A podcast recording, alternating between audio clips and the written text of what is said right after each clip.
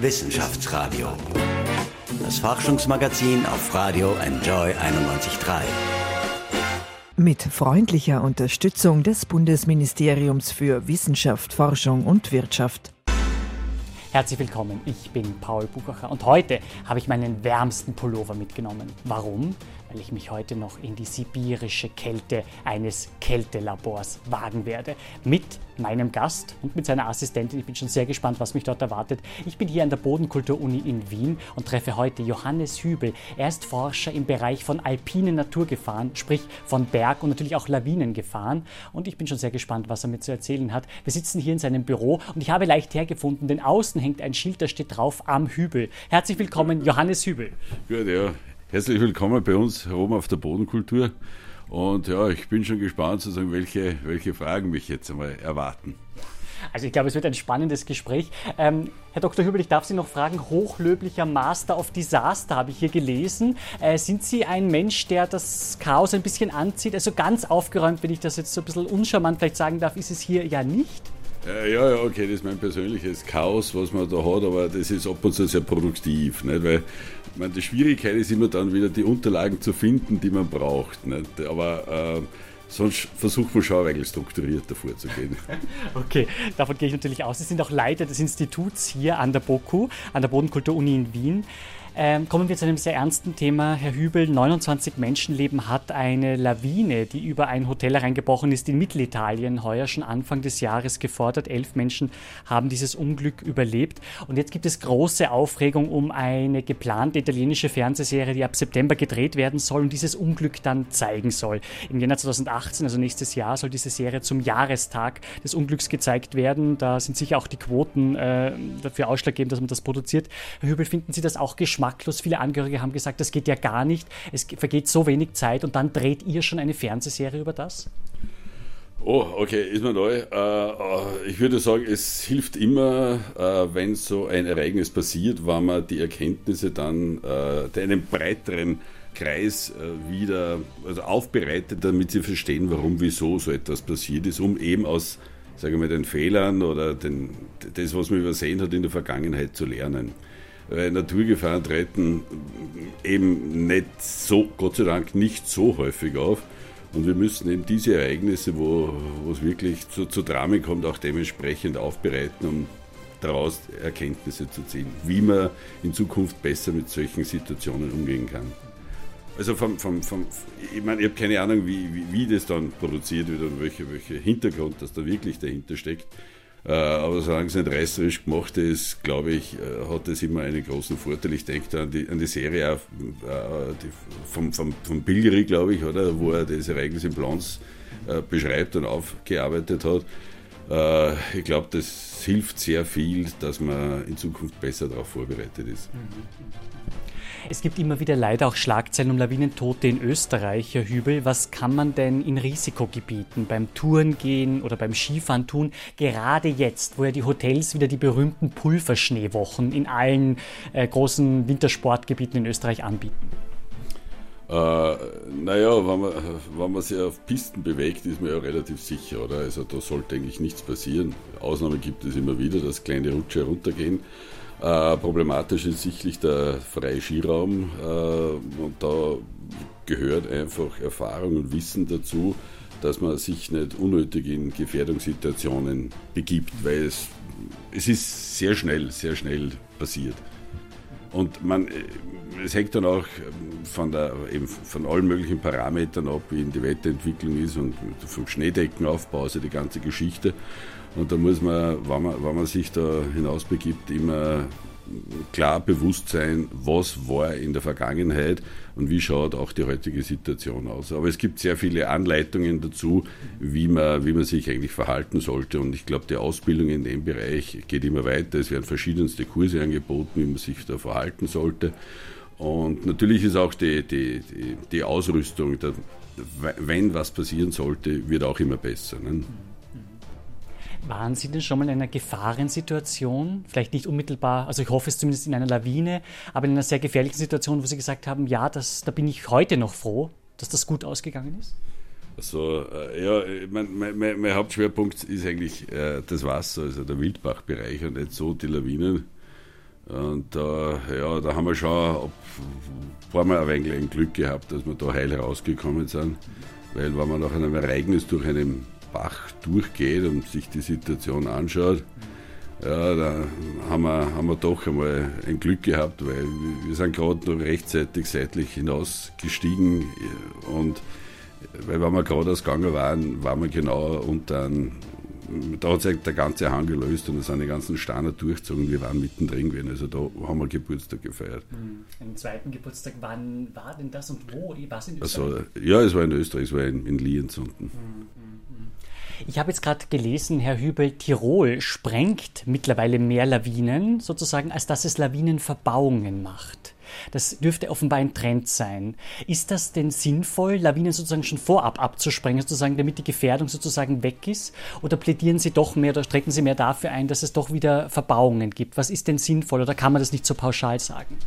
Äh, ja, pauschal kann man das sicherlich nicht sagen. Äh, zum Schutz eines äh, für den permanenten Schutz des Siedlungsraumes äh, würde ich nicht so sehr dazu tendieren, äh, mit Sprengungen, also mit der künstlichen Lawinenauslösung zu arbeiten. Es bleibt einfach eine Unsicherheit dabei, ob wirklich das runterkommt, ob vielleicht sogar größere Lawinen ausgelöst werden, dadurch, wie auch immer. Wo, wo, es sehr wohl einen Sinn hat, mit künstlicher Lawinenauslösung zu arbeiten, ist eben im Bereich der Skipisten. Äh, aber auch entlang von Infrastrukturlinien, wo man kontrolliert eben kritische Situationen entschärfen kann, indem man bereits also gewisse äh, Schneeansammlungen heruntersprengt. Aber nicht, aber nicht für den Schutz, für den permanenten Schutz des Siedlungsraumes. Wissenschaftsradio, das Forschungsmagazin der FH Wien der WKW. Sie haben schon angesprochen, Sie forschen auch eigentlich verstärkt im Bereich Wildbach. Äh, woran forschen Sie denn ganz konkret? Was sind denn sozusagen zwei Highlights aus Ihrer Forschung und vielleicht auch sozusagen in der Verbindung mit den Naturgefahren? Was uns derzeit interessiert, also da haben wir relativ viel Zeit jetzt investiert, mhm. äh, ist das Hochwasserereignis am Simbach in Deutschland, was doch mehrere Todesfälle gegeben hat. Wie dieses Ereignis eigentlich stattgefunden hat, was die Ursachen waren, das ist eins. Und das zweite ist, wo wir letztes Jahr was realisiert haben, das ist eigentlich auch weltweit einzigartig, gemeinsam mit den Kollegen aus Südtirol, also mit der Wildbachverbauung in Südtirol. Wir haben ein, ein, Bauwerk entworfen und dementsprechend mit Messinstrumenten ausgestattet, dass man die, die Kräfte von Urgängen auf Bauwerk einmal messen kann. Also das gibt es eigentlich nicht und wir haben so ein Bauwerk konzipiert, und jetzt hoffen wir, dass etwas herunterkommt, damit wir auch wirklich Daten haben. Es gibt gerade so eine Wellenbewegung, es gibt unglaublich viele Bücher mittlerweile zum Thema Naturkatastrophen und Naturgewalten. Das ist sicherlich kein Zufall. Es gibt offenbar sehr viel Stoff auch her für Bücher. Der deutsche Geschichtsforscher Philipp Blom, der auch den taumelnden Kontinent geschrieben hat, schreibt in seinem neuen Buch Die Welt aus den Angeln über Wetterkatastrophen, die die ganze Geschichte der Menschheit beeinflusst haben. Beispiel, in Amsterdam ist es im 16. Jahrhundert durch einen Sturm zu einem Dammbruch gekommen. Äh, dann hat es Überschwemmungen gegeben. Man konnte von einem Haus zum anderen mit dem Boot fahren, hat es ein Zeit Zeitzeuge beschrieben. Oder verregnete Sommer haben zu Missernten auf den Feldern geführt. Man hat dann auf die weniger riskante Viehwirtschaft umgestellt. Es hat also wirtschaftliche Veränderungen gegeben. Wie sehr haben denn Wildbachgefahren, Lawinen das Leben der Menschen in Europa geprägt und verändert? Früher waren ja bei uns die großen Talräume nicht besiedelbar. Das waren einfach Überschwemmungsflächen die man gemieden hat und man ist aber auf die Gunstlagen dann in den Einhängen hinaufgegangen und na klar, man, da haben wir auch heute noch die Siedlungskerne, also die Art und Weise der Siedlungen, wie wir sie im Alpenraum finden, sind durch äh, Naturgefahren bedingt. Logischerweise hat man sich nicht in einen Lawinenstrich eingesetzt als, als Bauer. Ne? Man, man, die Leute haben ja doch eine Sie haben von Beobachtungen gelebt und es war ihre Versicherung eigentlich, das Wissen. Äh, das Wissen ist leider in, wenig verloren, äh, eigentlich sind wir abhanden gekommen, weil einfach andere ökonomische Interessen dahinter waren. Ähm, und äh, ich glaube, äh, von, äh, die, die, die Art und Weise, wie man gebaut hat, ist auch sehr, sehr eben von den äußeren Rahmenbedingungen her immer bedingt gewesen. Also da hat man sehr viel dazugelernt. Nicht? Aber weil Sie da so verschiedene äh, Historiker angeführt haben, also für mich das interessanteste Beispiel ist eigentlich der Ausbruch des Tambora in Indonesien. Es gibt da ein nettes Buch auch von einem Historiker, äh, wo man eigentlich dann weltweit die Konsequenzen darstellt. Nicht? Also es waren auch Hungersnöte, äh, Missernten logischerweise mhm. und so weiter. Nicht? Aber auch dann äh, die Art und Weise, wie man begonnen hat, Sozialpolitik zu betreiben. Also man, es waren einfach viele Leute, die nichts zum Essen gehabt haben, das Essen war schweineteuer. Ähm, und also wie, wie, wie man die Leute, die nichts gehabt haben, trotzdem über Wohltätigkeitsvereine und dann die, die Entwicklung von also auch sagen wir, staatlicher oder kommunaler Unterstützung, äh, wie man das begonnen hat. Das ist äußerst interessant. Also es waren immer, Katastrophen ändern sehr viel im gesamten gesellschaftlichen Kontext. Also sehr spannend, wie sozusagen auch die Natur, nicht nur der Mensch hat Einfluss auf die gesellschaftliche Entwicklung, auch die Natur hat einen gewaltigen Einflussfaktor eigentlich. Ne? Nein, ich würde sagen, die Natur beeinflusst, wie wir uns Menschen verhalten. Okay, ja. Äh, auch eine sehr interessante äh, Aussage. Ähm, Herr Dr. Hübel, jetzt stehen wir bei Ostern. Ja? Äh, wie verbringen Sie Ostern? Verbringen Sie das auch irgendwo Pulverschnee wochenmäßig in einem Skigebiet, würde ich jetzt mal vermuten? Oder was haben Sie vor? Oh nein, wir, wir haben verschiedene Abgaben und es ist jetzt eine Zeit, wo sehr viele äh, Projektanträge irgendwo abzugeben sind. Und wir müssen schauen, dass wir sozusagen wieder irgendwo eben bei Projekten dabei sein können. Und äh, ich meine, ja, wir haben nicht, wir haben ja keinen Urlaub in dem Sinne. Wir haben ja keine, wir haben ganz normal fünf oder sechs Wochen Urlaub, die wir uns über das Jahr einteilen müssen. Nicht? Also so viel Zeit ist da nicht. Und es, sind, es stehen eben verschiedene Abgaben und so weiter an. Und die müssen wir als erstes machen. Nicht? Also für uns, meine, auch im Sommer ist bei uns, was den Wasserbereich anbelangt, Hochsaison. Nicht? Also muss man sich überlegen, wann man wohin fährt. Äh, man, man würde nicht bei jeder Katastrophe dabei sein, aber es ist interessant, wenn man die Möglichkeiten hat, was zu sehen und das dann aufzunehmen, um eben das dann wieder in die, die Forschung und Lehre hinüberzubringen. Der Frühling in Wien macht sich langsam bemerkbar. Der Schnee ist weg. Ich schaue hier aus dem Fenster. Ich habe einen großartigen Ausblick auf die Stadt. Ich sehe die Fernwärme da hinten. Ja, also sehr, sehr schön. Ich glaube, das genießen Sie vielleicht auch mal ein bisschen, diesen Ausblick. Ja, sozusagen auch, man sieht schon das Grün an den Bäumen wieder. Der Schnee schmilzt, ist weg. Ja, ja, mein, okay, ich meine, ich sagen, über ihre Schweine, nicht? normalerweise würde man da, weiß nicht, wie viel Miete zahlen, nicht, für so einen Raum mit dem Ausblick. Äh, äh, ist aber nicht schlecht, weil man sieht auch sozusagen die Wetterlagen, die so über Wien herüberfahren, nicht? also das ist ab und zu nicht uninteressant, wenn was hereinkommt. Ähm, ja, äh, und äh, klar, für uns heißt, wenn, wenn es früher angeht, okay, man Zeit eher Richtung vielleicht naschschneller Wien was zu machen, nicht? es ist Zeit auch mit Exkursionen hinauszugehen, damit die Leute noch den Schnee irgendwo mitkriegen. Ne? Und äh, naja, und dann bereiten wir uns eigentlich schon wieder auf den Sommer vor, ne? was da passieren kann. Wissenschaftsradio, das Forschungsmagazin der FH Wien der WKW. Max, Hanna und Joni sind die Forscher-WG, gestaltet von Michelle Mehle.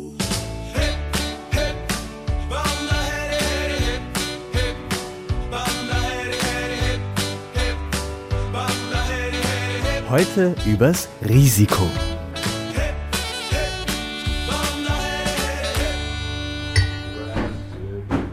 Wieso hast du viele Kurse oder was? Ja. Max, es ist sieben. Was machst du hier schon?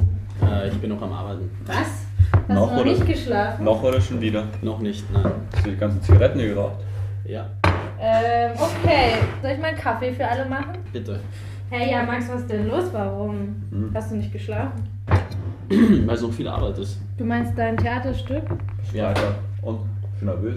Ja, klar, also es ist stressig und ja, nervös bin ich auch. Es ist immer, ist immer ein gewisses Risiko. Was meinst du damit? Das ist ein bestimmtes Risiko.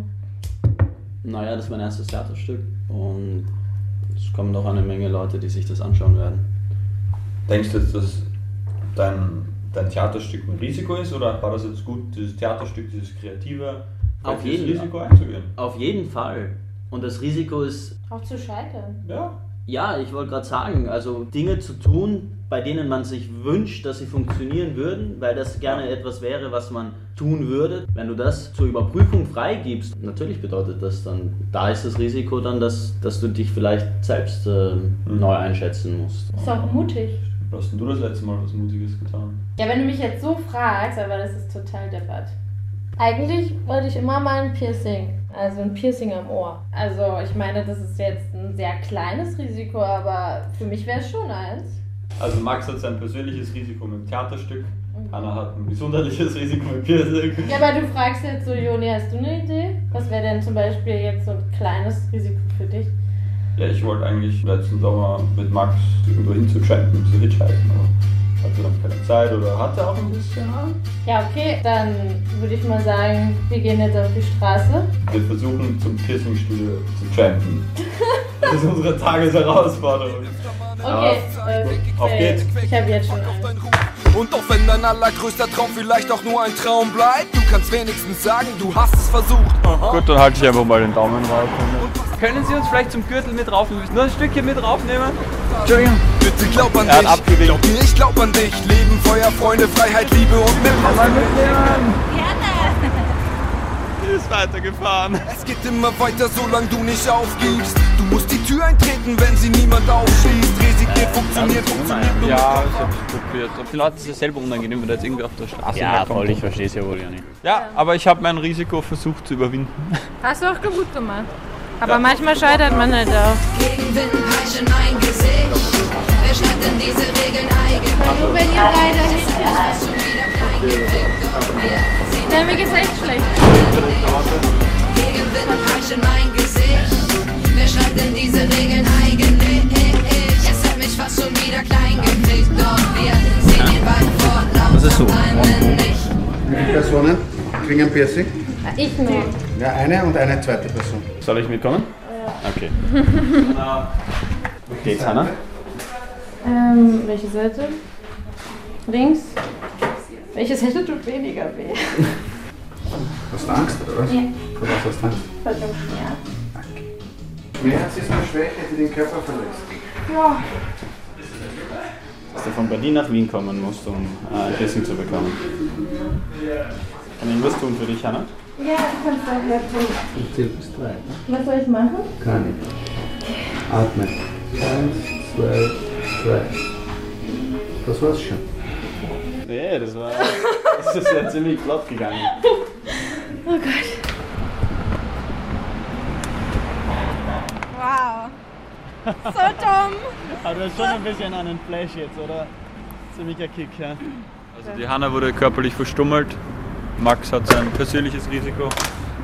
Und ich muss mit der U-Bahn fahren. Ja, aber Juni, es geht doch auch einfach darum, mal irgendwie aus der Komfortzone rauszugehen. Das hast du gemacht. Das ist super. Ja, und das dabei nichts gewonnen. Jetzt war ich immer weiter, ich gehe einfach bei Rot drüber.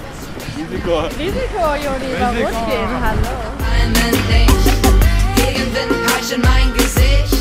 Wer schreibt denn diese Regeln eigentlich? Es hat mich fast schon wieder klein gekriegt, doch wir sehen den Wald Wissenschaftsradio. Das Forschungsmagazin der FH Wien der WKW.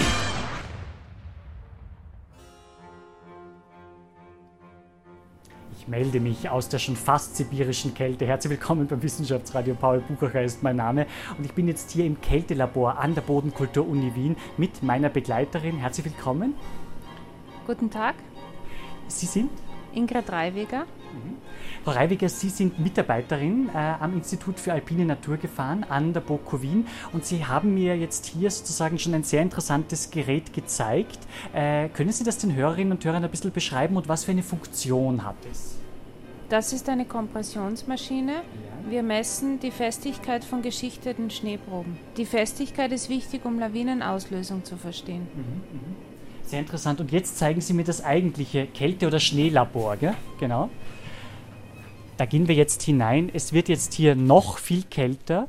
Äh, wir haben hier einen zeltartigen Verbau. Es schaut wirklich aus wie ein Zelt. Es ist ganz weiß. Was wird denn hier gemacht, Frau Reiweger? Von einem Studenten offenbar, nicht? Das ist ein Diplomant von mir Mhm. und er untersucht, mit welchen Zusätzen sich schöne große Eiskristalle bilden in der Wolke. Äh, wie viele Stunden, darf ich das noch fragen, verbringt denn der sozusagen täglich oder vielleicht wöchentlich hier äh, mit seinen Versuchen? Wenn er hier ist, ist er vielleicht so drei, vier Stunden im Kältelabor. Also ähm, eine, eine spannende Tätigkeit. Und natürlich auch ist er auch immer warm angezogen, ganz warm eingepackt wahrscheinlich. Mit Handschuhen nehme ich an, mit Moonboots, wie Sie sie vielleicht tragen. Ja, und wir haben auch noch Daunenhosen. Also wir sind genau, na sicher. Sie sind super ausgestattet. Mit Ingrid Reiweger bin ich jetzt ein paar Schritte hinausgegangen aus der Kälte, wieder ein bisschen mehr in die Wärme, zu einer sehr interessanten Versuchsanordnung. Das hier ist ein riesiges Rad. Ja. Es sieht aus wie, ja, wie ein Stahlrad. Äh, Frau Reiweger, können Sie mir erklären, was mit diesem Rad an Versuchen schon gemacht worden ist? Das ist eine Moorgangtrommel. Das heißt, ursprünglich wird mit dieser Trommel das Fließverhalten von Moorgängen untersucht. Und wir haben jetzt Schnee hineingefüllt und geschaut, wie sich dieser Schnee während dem Fließen verändert. Sie haben da einen sehr interessanten Versuch gemacht. Sie sind gerade daran, die Daten auszuwerten. Ja? Was, war oder was wäre sozusagen äh, das Ziel des Versuches? Oder was würden Sie sozusagen gerne nachweisen oder was würden Sie gerne herausfinden? Wir würden gern mehr über das Fließverhalten von Schnee verstehen. Bei der Lawinenwarnung, bei der Lawinenmodellierung, ganz im weiteren Sinne dann bei der Stellen von Gefahrenzonenplänen. Super, ich bedanke mich ganz herzlich und wir gehen jetzt noch einmal zurück ins Kältelabor und schauen uns noch weitere spannende Dinge dort an. Äh, was machen Sie denn noch im Kältelabor? Ich sehe da hinten einige Behälter, nicht? Und da ist einiges drinnen. Da ist Schnee drinnen. Ja. Der wird hier gelagert für unsere Festigkeitsversuche. Mhm.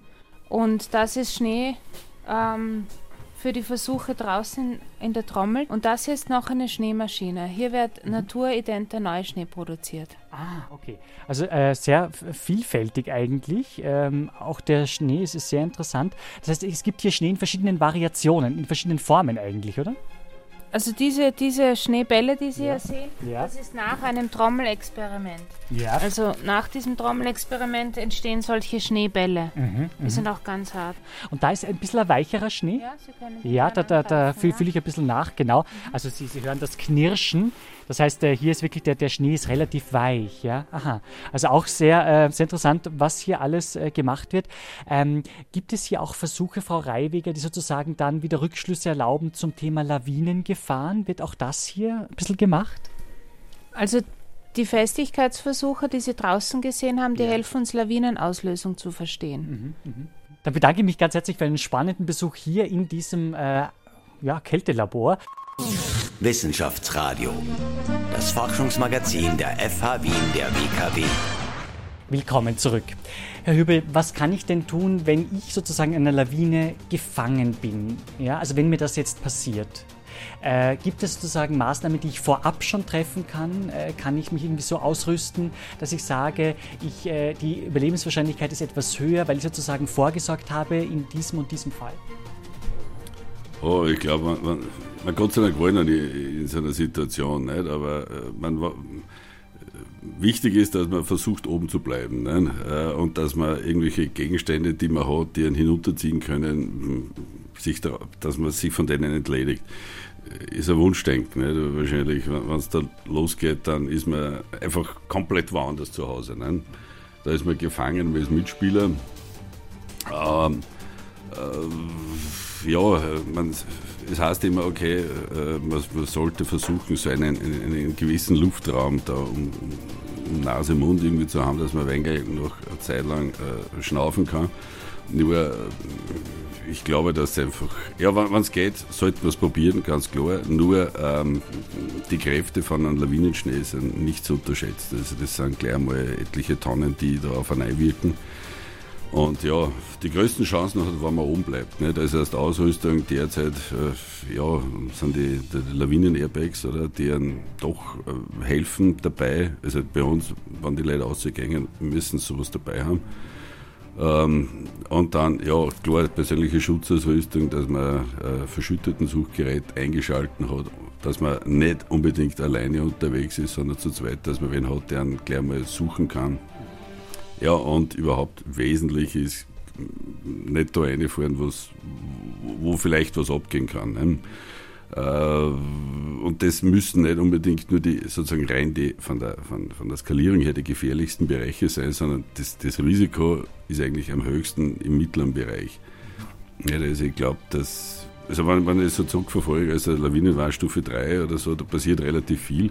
Ja, weil einfach da viele Leute hineinfahren, weil es eben vielleicht noch nicht so gefährlich ist. Weil wenn es ganz, ganz gefährlich ist, dann überlegt man sich eh, aber kritisch sind eben vor allem die Bereiche, ähm, wo, wo, wo, wo, vielleicht, wo, wo man vielleicht zum Beispiel sicher ist, aber dann hat man halt genau einen Parameter äh, falsch eingeschätzt und dann passiert aber gibt es denn nicht heute schon sozusagen äh, Sauerstoffmöglichkeiten, Sauerstoffmasken für wirkliche Profi-Bergsteiger, damit sie sozusagen, wenn die unter einer Lawine sind, sozusagen einen gewissen Vorrat an Luft haben? Das ist das Problem, die Erstickungsgefahr, nicht?